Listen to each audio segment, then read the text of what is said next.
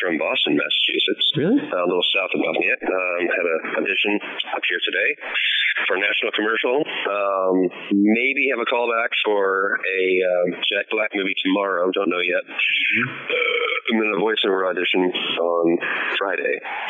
Well, first, So- yeah, I have to I have to break in. Hold on. Um, that's funny. First of all, you burped, and Oh yeah, that's that's a trademark of yours. Kind of. I mean, everybody does it, but I mean, I guess I've just been so like not trying to like assert it. It's just part of I don't know. Everybody burps. I guess I've just been like not inhibited by the fact that people burp, and I just do it. Yeah, So that's so funny. I still remember that uh, years ago, years and years ago. You just you just let it go, and then you said Yeah. Jack Black, and you have. I'm a big fan of Jack Black. Oh yeah, Right. yeah, totally. Well, and the other the other thing too is since I'm sitting here having this conversation, I'm sitting outside after a rain drinking a beer too. So that's the other kind of nice Oh man, little aspect of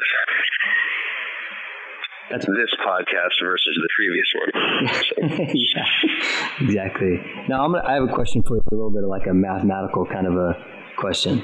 So for, Yeah, for every audition, yeah. every yeah, every audition that you have, when you land something, is there like a, a ratio that you have to go through? Like a ratio of Ratio. oh, like towards. how many you land? Uh, I mean that's that's that's unknowable. I mean because there's just there's too many variables. I mean, I could say like one of the first stage productions I got back into when I was trying to get back into acting again. This is like 2006, and I said I'm going to go audition for this part, and there was hardly anybody there trying out. So the odds were already sort of in my favor. Um, so whereas today I'm auditioning for a national commercial, um, the the entire waiting area there was between two and three dozen people. Oh wow. Um, and that is that happens for like that, that goes on from like ten to like four or five today. So No way. I mean, then granted, there are now 30 principal spots available, but not all of those meet my demographic. Um, some of them meet my demographic, but some of them are for kids. Some of them are for, uh, you know, girls. So they're hiring 30 principal people off of this commercial. hmm So it, there's just too many variables to know uh, to have an answer for that. But all to say, um, the odds are kind of against you, you know, for the most part. I mean, you stand, I would say, usually well over 90% chance of not getting it Mhm. um, for the most part. So, um, in that world because I would imagine there's a lot of people that even get to where you were at. You know, And sure. we mentioned last time that you were right there with Denzel Washington and speaking part in The Equalizer, and Yeah. had some great roles before. And it, it's been what eight years now since you see oh ten years now, right? That you've been really pursuing this. Uh, 10 years uh, acting in general from that, from that moment I just told you about. 10 years from that first stage production at a local regional Boston theater. Um, not even Boston Suburban Theater. So, um, to, yeah. Yeah, that whole process, I would imagine, is like it's pretty. It's interesting for me because I've always felt that that film in general and writing in general is such a fun process, such a collaborative process.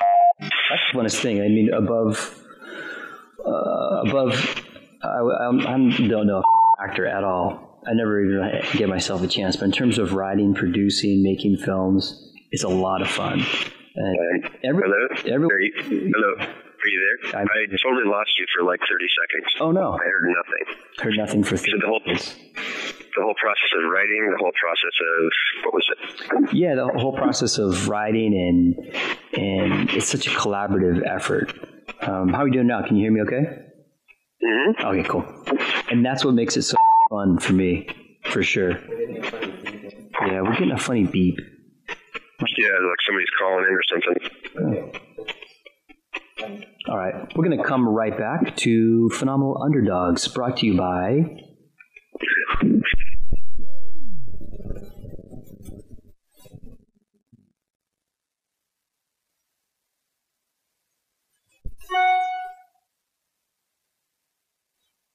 But we're good to go through here. Got it.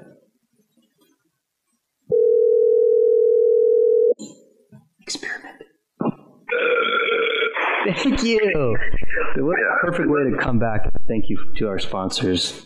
They are awesome. Um, Yeah. you know, part of your voiceover, I'm thinking, should be a burp. Yeah, I'm gonna say they ever need it, man. I am the man. What? Hey, by the way, what are you drinking? Uh, Sam Adams.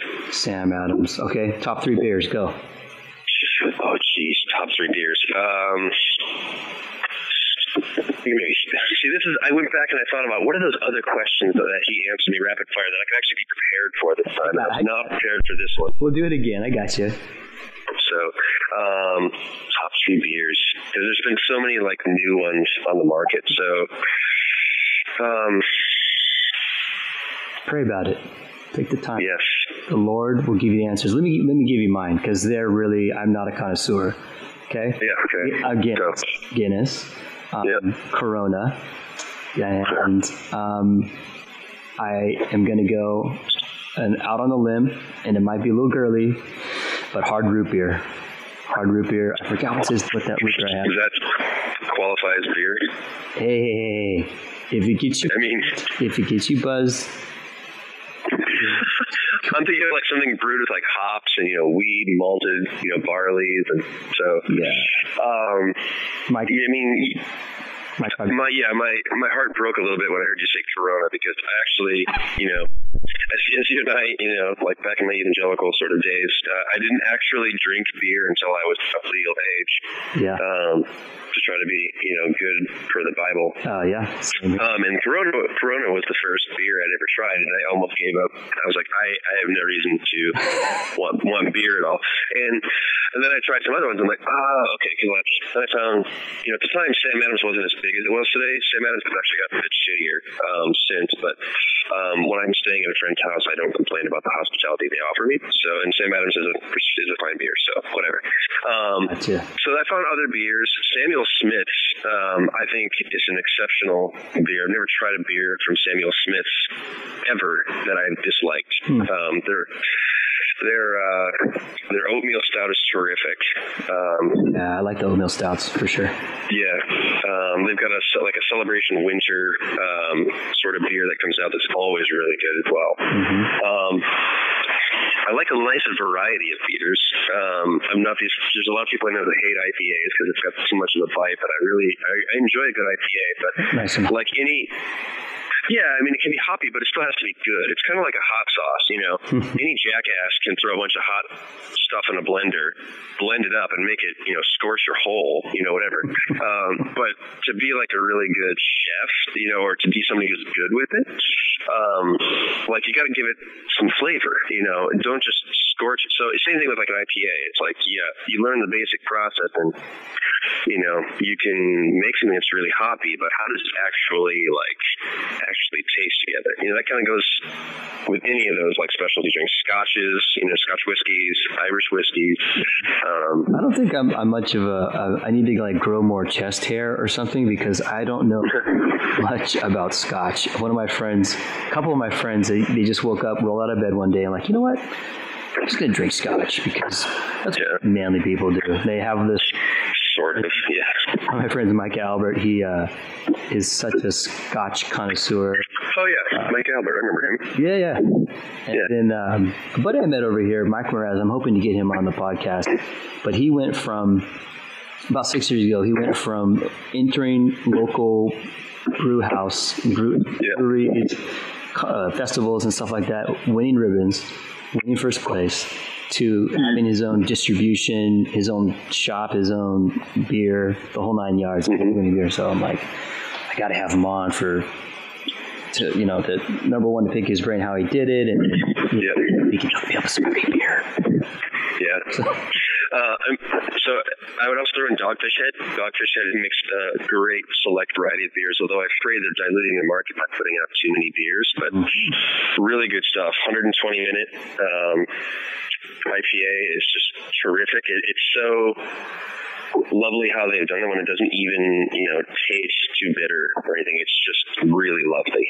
So they, they know how to kind of like craft down stuff. Oh, and the new kind of a new find too out here in the Northeast, Mayflower. Mayflower puts out a really great selection of beers, like all around, from their their porters, their stouts, and like their golden, like their summer ones. They're all really good. You know, and I'm jealous. I'm kind of jealous, honestly, of your lifestyle. You go act, you do auditions, you don't have any kids. You're like a bird. You just you just flying everywhere you go. Success.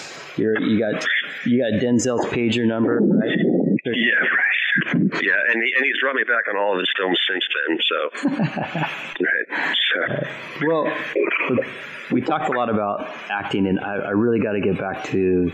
I'm really interested more about those those movies that you had mentioned before. We had a long chat about it, but instrumental, pivotal movies for you. You had mentioned some really like kind of jaw dropping movies for you, and actually that right. So, what were those again? Um, so we're actually we're on the air, right? We're recording. We are. Cool, killer. I didn't know when the actual like By the way. recording was. So, hey everyone, what's up? Um, thanks for the four or so listeners out there who are in, that interested in my life as a as an actor, sort of trying to make it. Yeah. All I want to do is keep working. Um, yeah, so I um, I think I don't know how much the, um, the audience knows about our previous attempt at doing this and how it kind of failed, but what we were getting into was like where where did I start? Um, how did I get back going? And you know, what were the things that kind of influenced me? And um, I don't know. I'd always been as a kid. I'd always been taking my dad's uh, video camera and just trying to make my own movies in the basement or whatever. And, um, experiment with some of that, and I found some success. I was more. I was actually a swimmer in high school, um, all four years, and I kind of did acting on the side. And then I just kind of decided I wanted to try acting. Did it in undergrad and took a hiatus for a while, but always kept the love of film. So when I actually got when I quit my day job, and actually when I started acting again, I still had a day job before I quit my day job. You know, the films that were, I think what we were talking about before, the ones that kind of stood out like uh, P.T. Anderson uh, in Magnolia, Mm-hmm. um, which is a which is a terrific film all around. Um, it was just so kind of beyond um, what the standard sort of you know story arc um, would normally be. Uh, and P.T. Anderson's always doing sort of kind of creative films, and so seeing that there are directors like him um, Christopher Nolan doing Memento, uh, sort of around the time too, which I I really really enjoy the film Memento a lot. Um, the other directors too, um, like we said, David Fincher. Um, you know, Fight Club was so was so intriguing. Um, I think I told you before, like one of my buddies was uh, doing a class where he teaches like comics and, and culture and film, and yeah, just you know you really got to look at this film as like a Jekyll and Hyde film, you know, and that's I was like that makes a lot of sense. You know, the- I feel like some of these like have you heard of this um, film or excuse me TV series called uh, Mr. Robot? Oh my gosh, I've heard amazing things about that, and that's kind of one of my goals is to see if I can get my agent to get me an audition so I can Nice. jump into that into that room. Yeah, I hear it's a phenomenal show. I did a binge watch. Uh, I think it's on season two. I did a binge Yep. watch of it, season one. Definitely intriguing. I, I, I struggle right now, honestly, to say whether what I'm about to say. But I'm gonna say it anyway. Um, there's elements I think they ripped off of, of Fight Club, and elements Okay. that they ripped off of, uh, not ripped off. I felt like Fight Club and like Beautiful Mind with Russell Crowe Okay. were. hmm Which is a terrible movie. oh, sorry. How dare you? Sorry. Sorry. I may or may not have liked that a lot. Um, Sorry. Uh, then we'll just say it wasn't terrible. It was not the movie that everybody made it to be. That's just my, you know. got it. But there's elements though, but I appreciate it now in like a modern day sense. And yeah, so Fight Club and, and Mr. Robot. But anyway, yeah, check out Mr. Robot. And Okay. that'll be I definitely need to.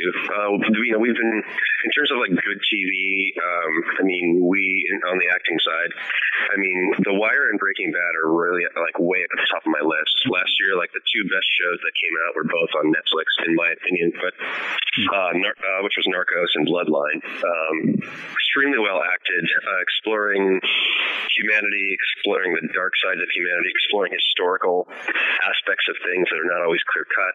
Mm. They're just phenomenal all around. Um, and actually, to throw out a shout to The Wire and I'll say when I studied, uh, when I was studying character for, uh, when I was playing on Equalizer, uh, me and two of the other bad guys went to the Boston Police Department.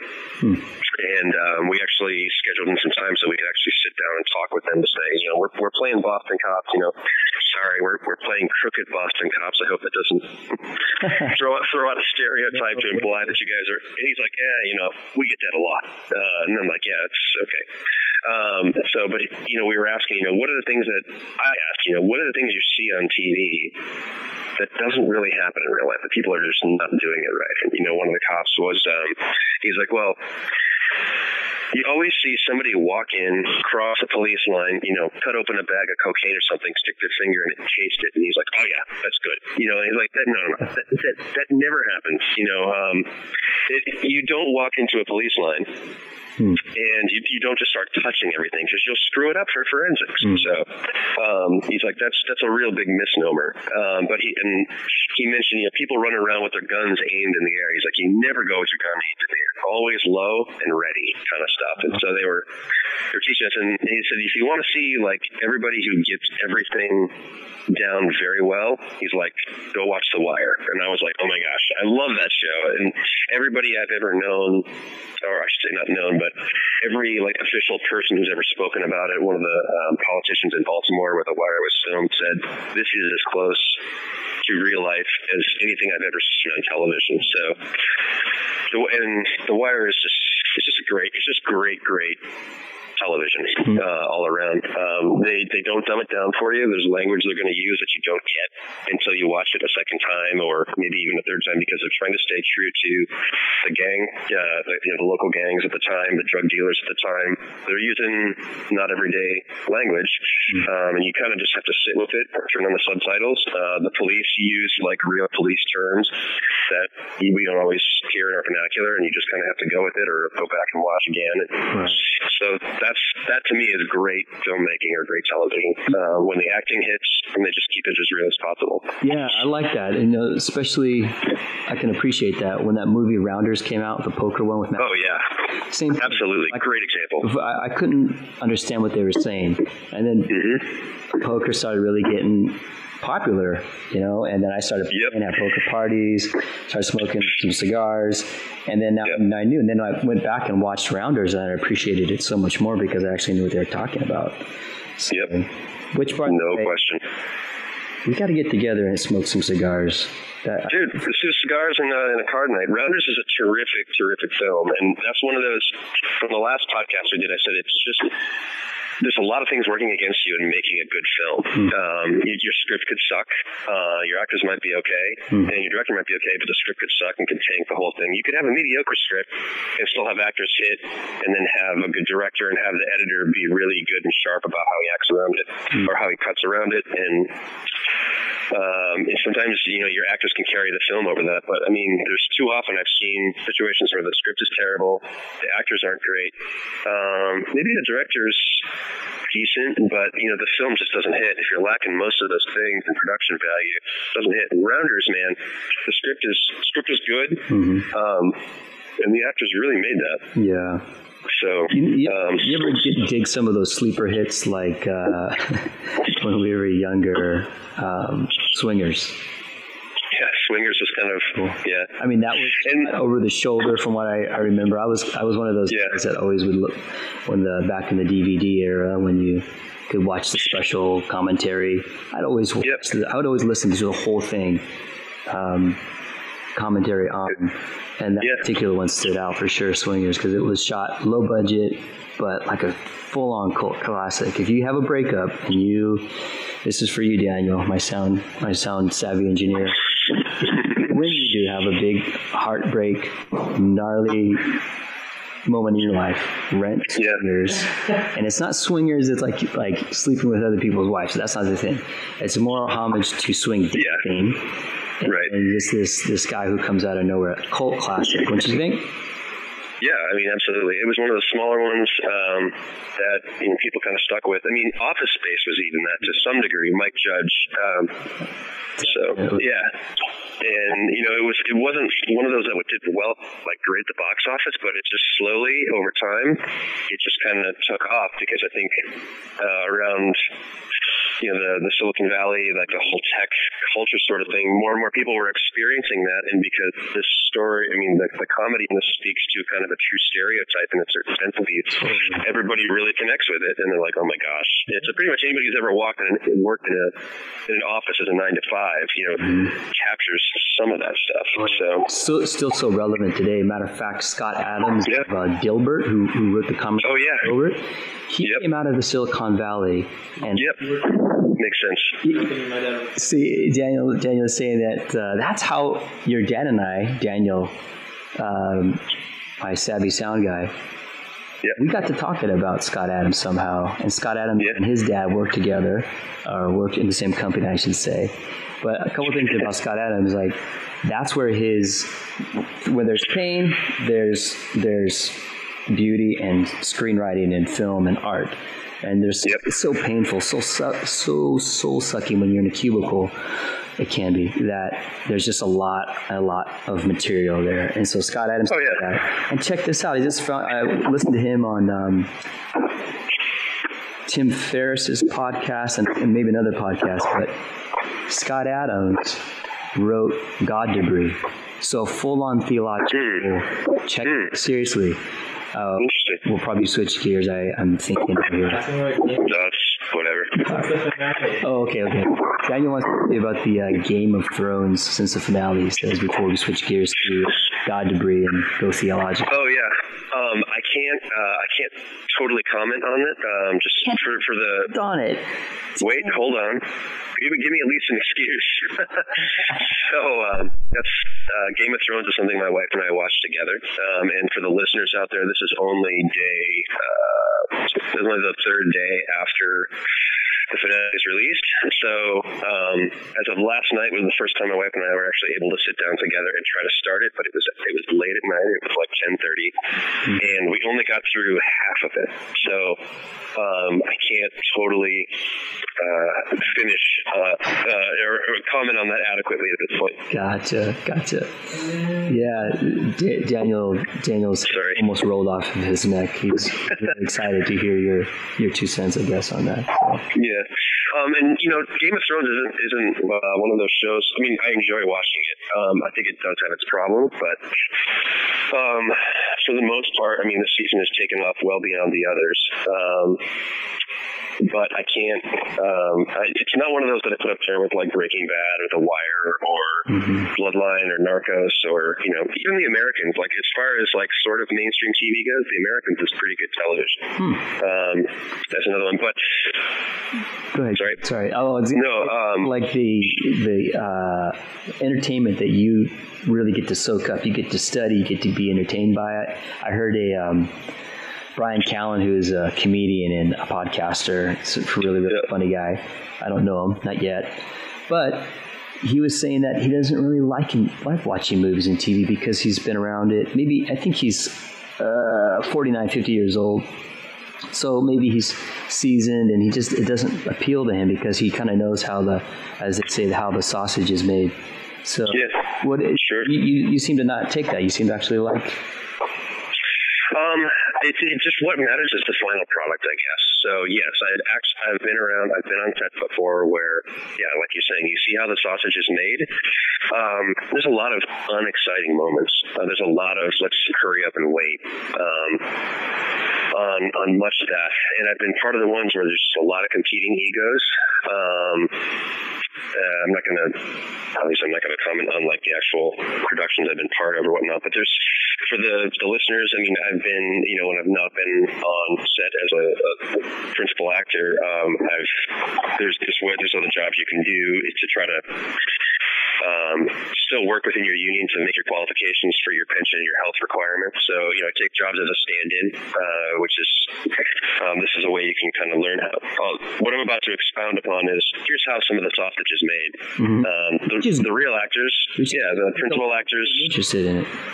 Maybe. Um, I hope so. Because that means the podcast is somewhat successful.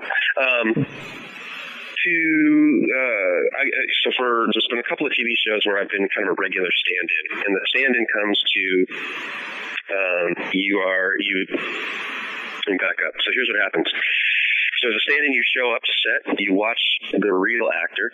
Um, I'll say this: I was on 666 Park Avenue, and that was a great production, so I don't have a problem uh, citing that. And Terry O'Quinn from Lost, who played Locke, um, for the last uh, two or three episodes, I was his regular stand-in. So I would come in, I would watch Terry O'Quinn um, rehearse a scene with the director and the uh, director of photography.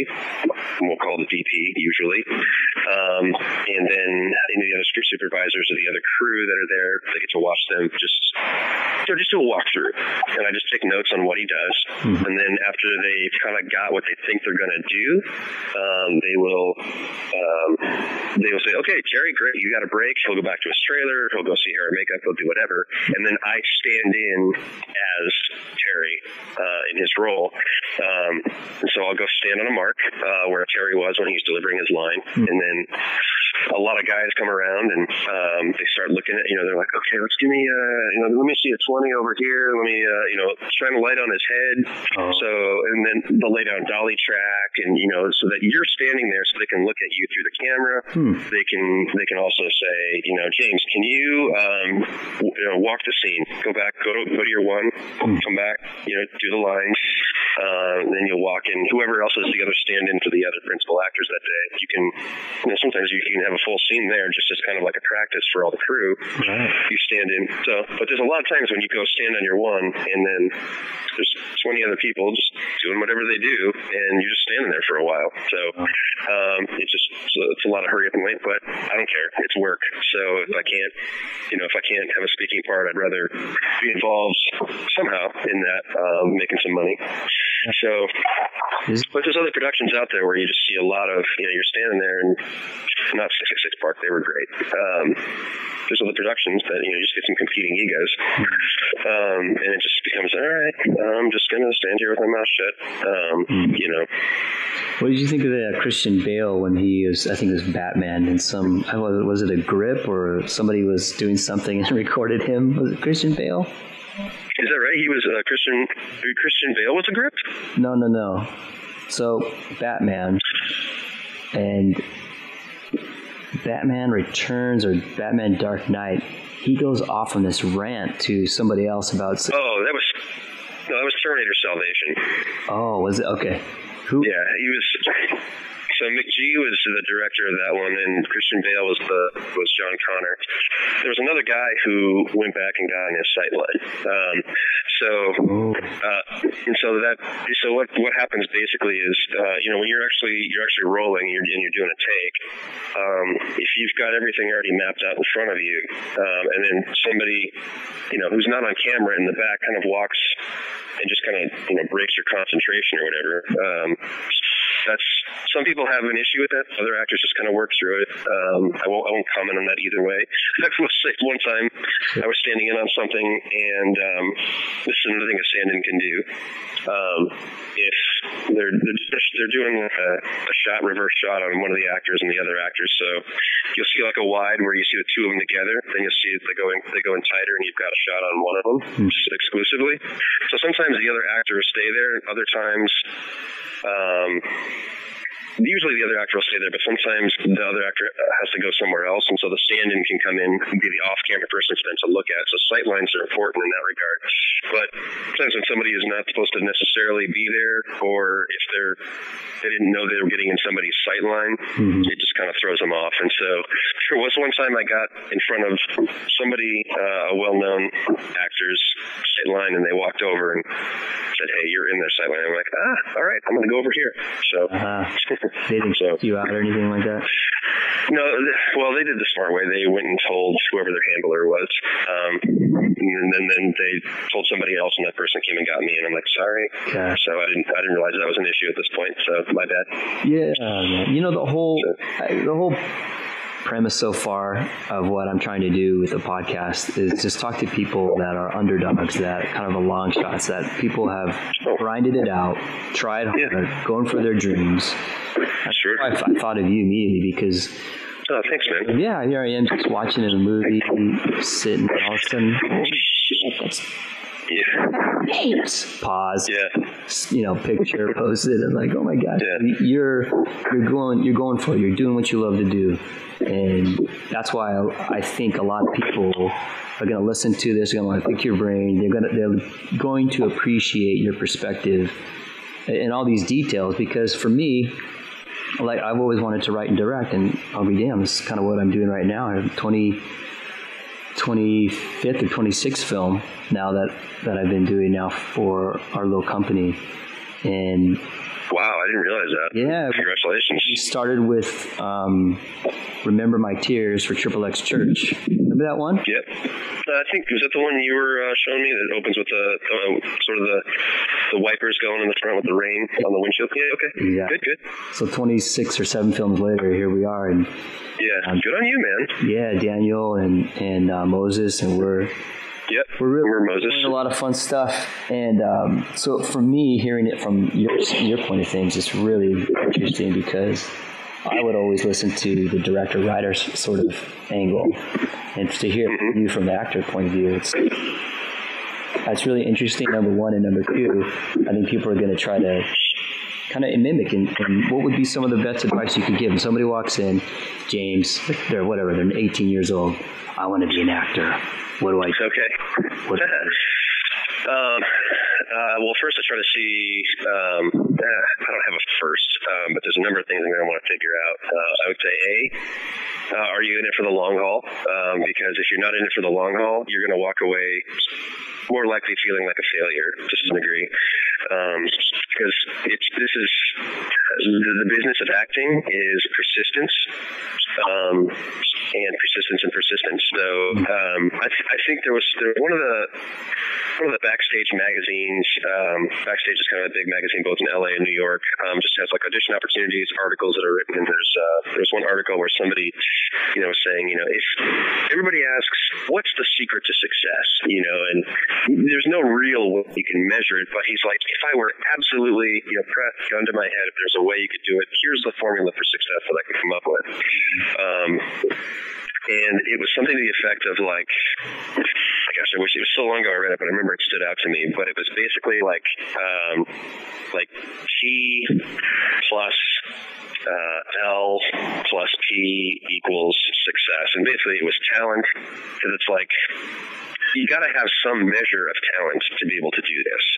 Um, you have to have um, L stands for luck. Um, I'll go back up and I'll go back to talent to some extent because there are people um, I would wager you know without talent um, or without talent but people that are less talented than others um, just by nature of who they are. That, that can still book stuff because they have a good look. Uh, I know that's part of it. Um, and you know, if you're if you're graced with it, you've got both a great look, and I don't mean like good looks. I mean a unique type of look. Because there's plenty of people in the industry who have, you know, that aren't considered like Brad Pitt type, you know, looking people, but they have something unique going for them. You know, in a style or a look that has made them marketable, um, and that's what it is. So, and they have that.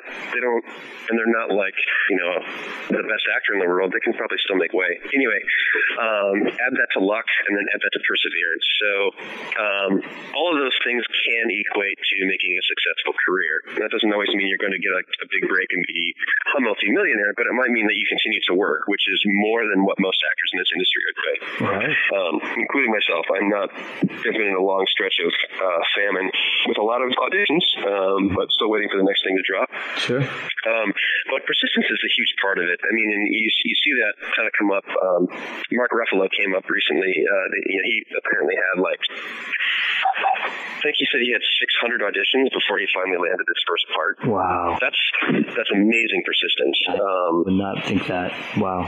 yeah, it's, it's terrific because you're you're meeting people in the process, you know, and um, you know, through that, through that whole thing, people get to know who you are. They get to know your work ethic.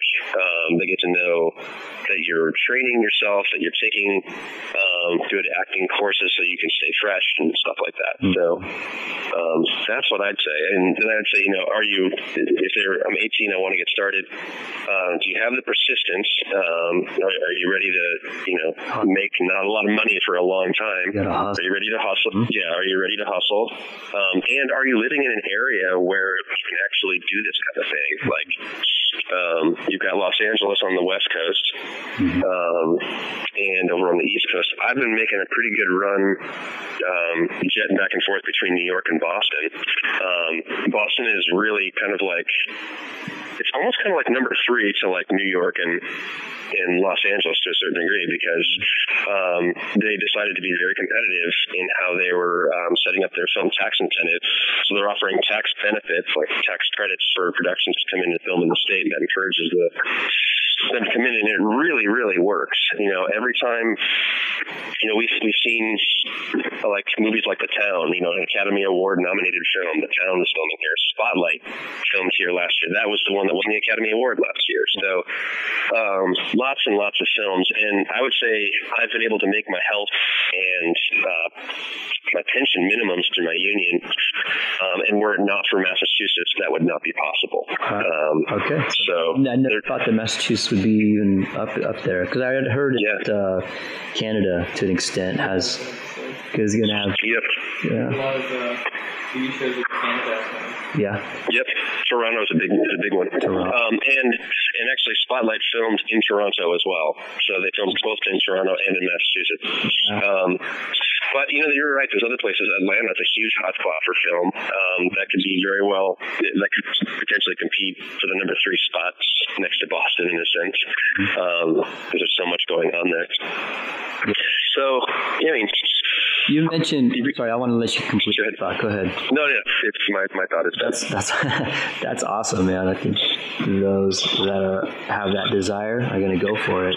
Um, one time, I was telling Nikki, I was laughing about this. I texted her today. I go, remember that time I just said I just want to move to LA and become a screenwriter, and she yeah. and I, are you serious? Yeah, I really want to do that. And she, do me a favor. I'll be willing, but you just take one class.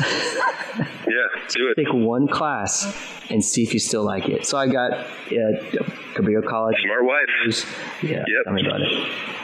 Uh, Cabrillo College, Santa Cruz, took one class, wrote about a 50 page script, sort of an autobiographical of my dad, who went, basically went from farm, working the labor fields to to being very, very successful, having real estate and a great job and all this.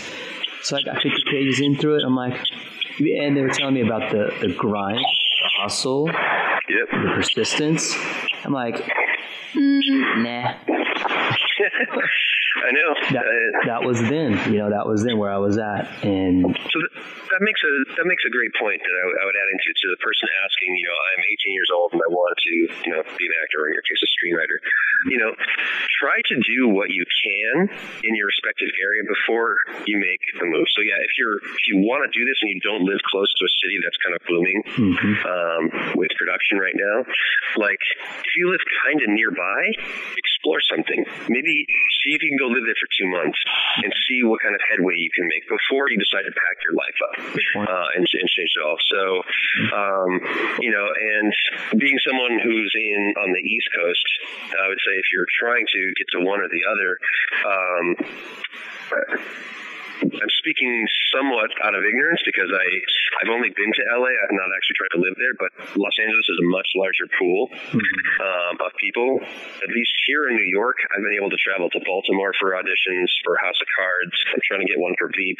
Um, I eventually booked House of Cards, so I've had being based in New York, I can go to Baltimore. Um, I've been to Virginia as far as Virginia to audition on a on a day trip. I go up to work in Boston all the time. There's a lot of different areas that are doing things. And so in some cases when you're just starting out, um, if you just dive right into New York, the pool is massive already. But if you can kind of hit one of these other areas like Baltimore, where they're not doing as much as New York, but there's actually some good productions happening, or in Boston, which is not doing as much but doing quite a bit of stuff, if you can get auditions there, the pool is a little bit smaller, and you have a better chance of actually getting to know the casting directors there. There's plenty of casting directors I still don't know in New York, and there's after five years, there's you know a handful that I do. Um, that's that's a that's a much harder game to get. You can't just walk into a casting office and say, "Hey, here's my headshot and resume."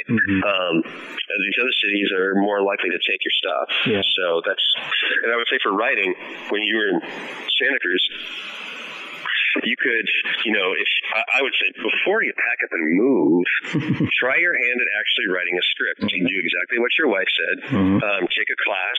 Um, try your hand at writing a script for one, um, and then see if you can take like go take like a you know three week or a one month pilgrimage or something down there to see how well you can market that. Um, you know, and if you learn enough about it to say like, hey, somebody looked at this and said that there's some potential down here. Let's take the next step, you know, and see if you know I'm going to go back for three months or something. I don't know. Mm-hmm. But before you pack up everything, you know, and do it, It's. I, I wish the maturity now would have been in place then, but yeah, sure. knowing now too, with technology, it's amazing because I can sit down, write scripts, do a podcast. You know, Yeah. could go film, edit, and do a pretty guerrilla good job. Yeah, Something that I, I feel proud of. Um, yeah. So it's exciting in a lot of ways, but you know, hindsight's twenty twenty, and now having that bloom where you bloom where you're planted. That's that's Yeah. the philosophy. Is where you're wherever you're at, go for it, try it out, do what you want to Totally. do now, and then go for Yeah, it. You, don't need to live in one of the major cities uh, to write a, a good screenplay. Um, you can do that wherever you want. Um, if you have something that is really good, I'm sure everybody who writes thinks theirs is really good. Um, but if you have something, you know, then you have to start exploring the avenues by which this can start to get seen somewhere. So whether that's like through writing workshops or local film festivals or something like that, that's a that's a way to start. Um, See, I think I think the other thing, go ahead. no, no, no. For you first. I was saying the, the other thing I was going to say to any aspiring sort of actor or whatnot, um, one of my, my other acting buddies here in Boston, we were saying it's like, you know, just because you book something, you know, say you get your first line on a TV show or a movie, it's just like a one line or whatever. Um, just because you book something doesn't mean you're going to book anything else. You know, um, that would be. Um, I mean, I've booked like you've seen. You said you watched my demo reel from my website. It's like I've got a scene in there with Robin Wright. Um, that same week I filmed that one on House of Cards. I also filmed opposite Miles Teller on um, Bleed for This, which is coming out this uh, this I think it's November. Um, it's getting some. It got some early buzz at the film festivals. Hope they keep the scene. Um, but in the same week, I had scenes opposite of these two. I'd worked, you know, The Equalizer for seven weeks.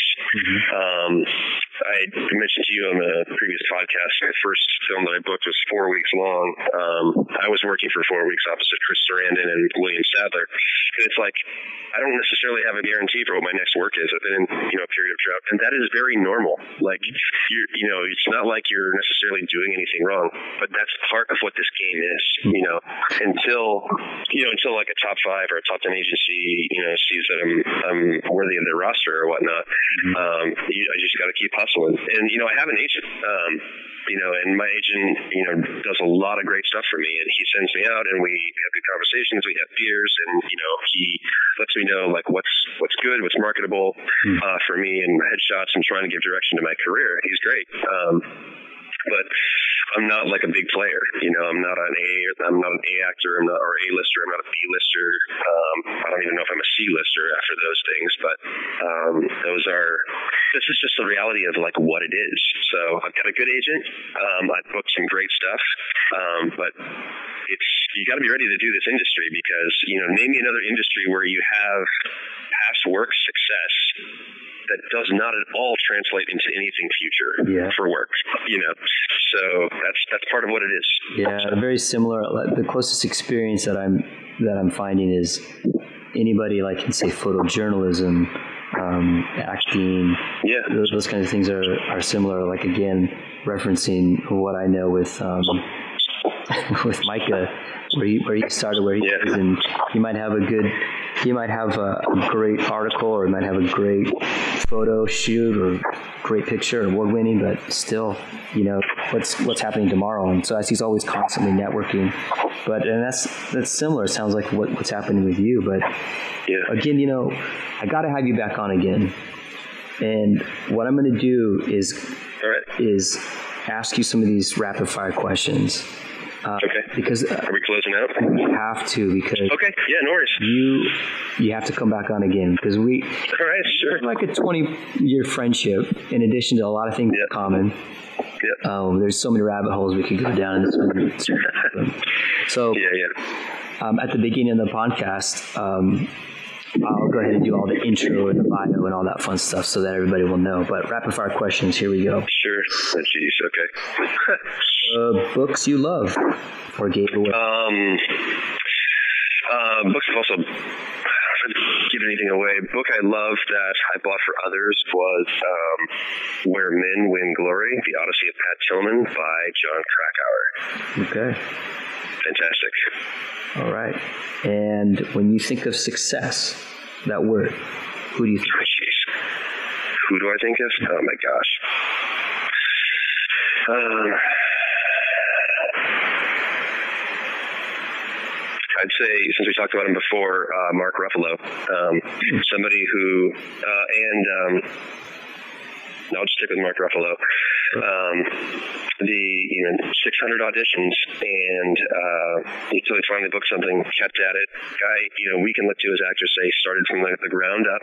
Um, it wasn't handed to him, um, and whenever he's been on set, he is awesome with every person on set. It doesn't matter who you are. It doesn't matter if you're an extra.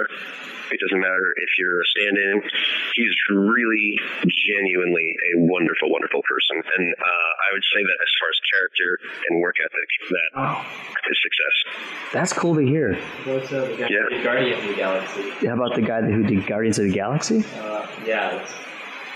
That's, who's, He said, The, Go ahead. the guy that did Guardians of the Galaxy. The, they're talking about the main character. yeah, yeah. Who's that? Um, Bradley Cooper. Cooper? yeah, yeah. Yeah. Not, not Bradley Cooper. Not Bradley the, the, the guy who played Peter Quill. Oh, whoever played played Peter Quill on the Guardians of the Galaxy. He's, So, he's pretty uh, down to do. I forgot what other what his name, but um, I, so I'm making a big apology to all the listeners. I actually still have yet to see the film. Um, so, uh, the guy who did Jurassic World. who, oh, the guy who did Jurassic World.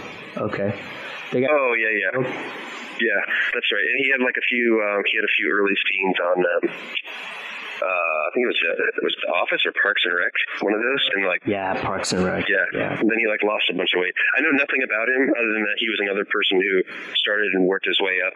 Um, and more power to him. Yeah, you know, Guardians of the Galaxy, as a side note, um, very unique. Um, Yeah, I heard great things. It was just one of those. I think I got so like, I, what did I, I didn't see? I saw Age of Ultron, and I was so like. I was so tired of death by CGI. Like I'm, like I'm just like, and so uh, it, it was it was in the rabble of those like superhero films. And then I remember I was like, after I saw that, and I was just so like, I'm so over the CGI stuff. Where CGI is the means to the end. I'm like, Mhm. please. But then I saw Mad Max Fury Road, and then I saw um, Ex Machina, and both of those were like Mad Max was just fun. It was just so fun. But if you watch the credits at the end, you have actual stunt people doing stunts. They're not CGIing people, and there's like scrolling pages of stunt players that were in that one doing like hard work for the sake of filmmaking, and I love that.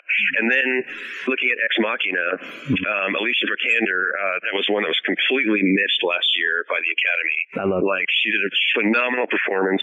Um, asked some great moral questions, ethical questions. Um, about our humanity, and you couldn't. The CGI was there, but you don't lose it. Mm. You know, it's not like buildings are you know exploding and Superman goes flying through like a Man of Steel and blows a bunch of stuff up, and it's like I'm just kind of I just I don't know I for that reason I kind of appreciated the, the Christopher Reeve films better because as a kid you're watching this you're going that looks like a guy is flying. You know, it does. You know, Yeah. Oh, Daniel wants to chime in here. yeah. Um, like what I say is the best VFX is the VFX you can't notice, like in Forrest Gump, Totally. or even in uh, Mad Max. Like all, like Absolutely. cars are all shopped in afterwards, like, Yep. No, they're real. Yeah, Right. yeah, Yeah, I, I fully agree. You, for the most part, you should not know that, that the VFX is happening. You're absolutely right. It shouldn't be the means to the end. Interesting. Yeah. A little overdone. Wow. Yeah, Drop of knowledge. Yeah. JamesWilcox.net. Drop of knowledge. I'm going to It the proper outro and just say Okay. that you are a phenomenal underdog, man. I'm rooting for you. Oh, thanks, man. I got I appreciate it. back on again because we have a lot to talk about with with your theology, about your writing. Oh, yeah, thanks. I'm interested in kind of Okay. where you want to go with your directing. I'm interested Yep. in um, when you're the emperor of the, the Hollywood and New York, like what you're going to do, how you're going to change it. Cheers, man. Really good to have you on. Oh, I appreciate it, man. Um, do I get my shout outs? Absolutely. Please give me a shout out. All right. Uh, shout outs to uh, my agent. Shout outs to uh, my agent, Andrew Wilson of Andrew Wilson Agency. Shout out to, obviously, uh, my sweet, loving wife after 15 years. She's awesome. I love her to death. Um, I'm thankful she loves me back. Um, shout outs to um, Goldstein Casting and um, Peters Casting for actually giving me my first feature film um, when I first got started. Shout outs to Denzel and uh, Mary Vernieu and uh, Lindsay Graham of uh, Betty Mae Casting for seeing me as well enough to play opposite um, in that role um, in the little time that I did. Um, shout outs to my friends up in Judsonville and Jamie Slattery here for always giving me a place to stay when I'm in Boston for working. So Mucho appreciated all that. So thanks to you guys for um, seeing my efforts at trying to be an actor is uh, worthy of an underdog story too. Heck yeah, man! This is this is cool. I'm excited. I'm excited to to launch this and see where you go next, and just to root for you. Thanks. Yeah, and uh, follow you on on all the social medias. Yeah, you can. Um, Yeah, if you go to my website, um, you already said jameswilcox.net. It's all there. But uh, if you're interested in Twitter, it's uh, Sir James Wilcox. My Twitter handle. Uh, Instagram is Sir underscore James Wilcox. Mhm. Um, and I don't. My Facebook is my own world that people can't come into. So Gotcha. those those are the main. Um, yeah. James, thanks so much. This is Yeah, Underdogs. Peace out. Look. Yeah. Peace out. Look forward to doing it again whenever you guys have time. Yeah, actually, actually, right on.